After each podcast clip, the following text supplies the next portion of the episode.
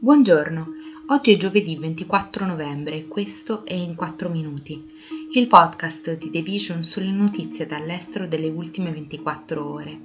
Parleremo delle due esplosioni a Gerusalemme, della Corte britannica per cui la Scozia non può indire un referendum sull'indipendenza e della Cina che inquina ma non paga.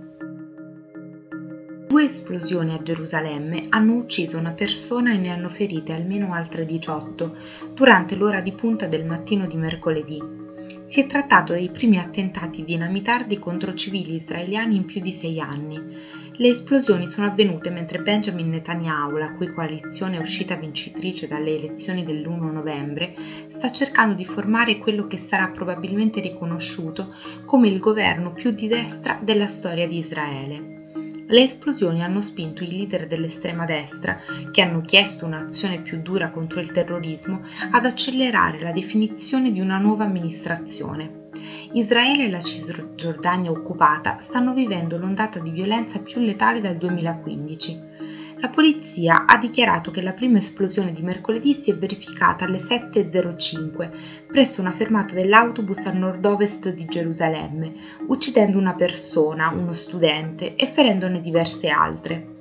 Mezz'ora dopo, un'altra esplosione a una fermata dell'autobus a circa 3 km a nord ha ferito almeno altre tre persone, Entrambe le esplosioni sono state causate da ordigni esplosivi piazzati sulla scena e attivati attraverso un cellulare e sono le prime a colpire il sistema di trasporto israeliano dall'aprile 2016. Il commissario della polizia israeliana Kobi Shabtai ha dichiarato che le due esplosioni costituiscono un attacco combinato, poiché potrebbero essere state perpetrate da due persone diverse che hanno piazzato gli ordigni esplosivi in due differenti punti.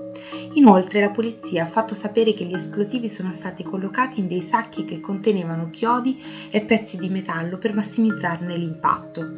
Più di 5.000 agenti di sicurezza israeliani sono stati dispiegati in tutta Gerusalemme sulla scia delle esplosioni, alcuni perquisendo altre fermate degli autobus alla ricerca di ulteriori esplosivi.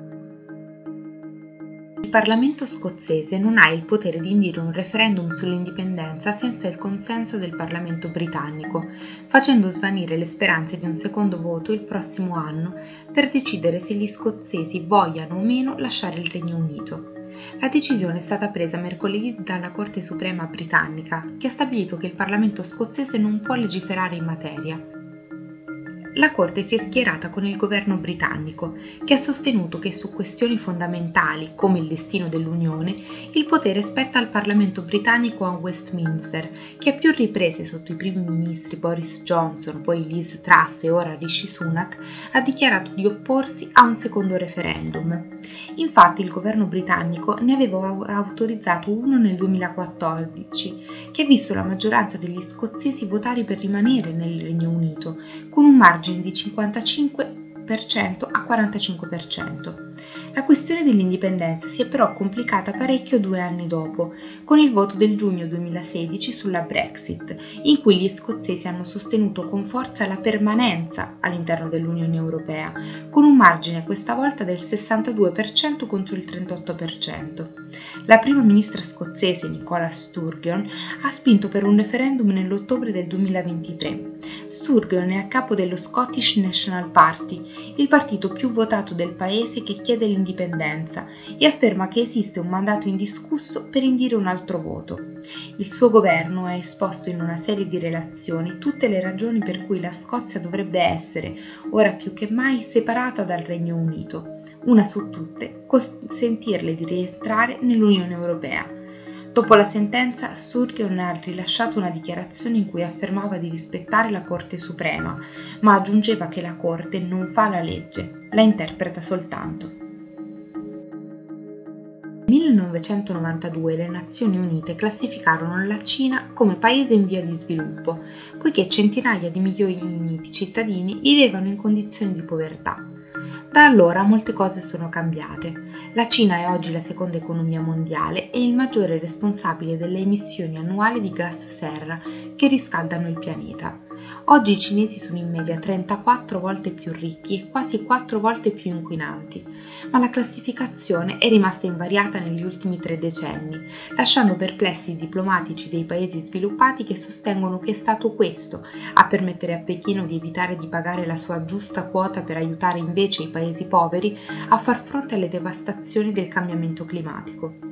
Il dibattito su quanto la Cina debba ai paesi meno responsabili del cambiamento globale, ma più danneggiati dai suoi effetti, si è drammaticamente intensificato sulla scia della recente conferenza delle Nazioni Unite sui cambiamenti climatici tenutasi in Egitto. Al termine del vertice di due settimane, noto come COP27, i negoziatori di quasi 200 nazioni hanno concordato di istituire un fondo per compensare i paesi vulnerabili dei costi sostenuti per affrontare l'innalzamento dei mari, l'intensificarsi delle tempeste e altri effetti del riscaldamento del pianeta. Secondo gli analisti è improbabile che la Cina collabori al fondo, nonostante il suo contributo in rapido aumento ai gas serra che riscaldano il pianeta. La questione è politicamente delicata. Questo è tutto da The Vision, a domani.